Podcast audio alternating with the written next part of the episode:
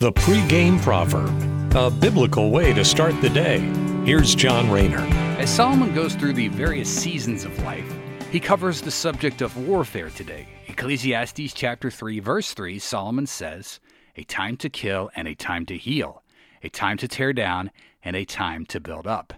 If we look at World War II, which was from the late 1930s through the early to mid 40s, there was no shortage of killing across the world. It seems like every continent was embroiled in some kind of battle or another. It was only after the fall of Berlin was there a short-lived peace between the superpowers. You might remember the famous photo of Joseph Stalin, Franklin Roosevelt, and Winston Churchill, and there was peace then when they were building Germany back up via the East, Eastern superpowers and the Western superpowers. But unfortunately, that was pretty short lived, and the decades long Cold War ensued, which gave us the Korean and the Vietnam Wars. And you look back even millenniums ago, throughout the Bible, across Old Testament narratives, man has always been at war, whether it was Israel against the Assyrians getting invaded there by Babylon, or the different uh, conflicts between the Philistines and the other pagan nations that were around Israel then. The unfortunate reality is that man spends more time at war than he does at peace.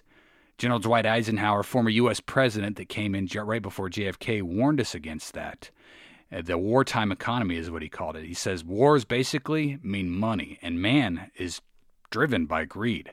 Ever since World War II, the United States has never not been involved in some kind of major conflict.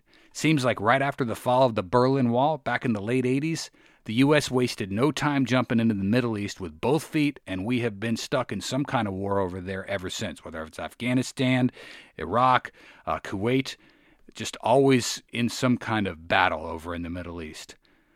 Man and his nature is inherently evil, and these never ending wars, whether it's from 1989 till now, or World War II, or the ancient uh, biblical battles, those never ending wars prove that.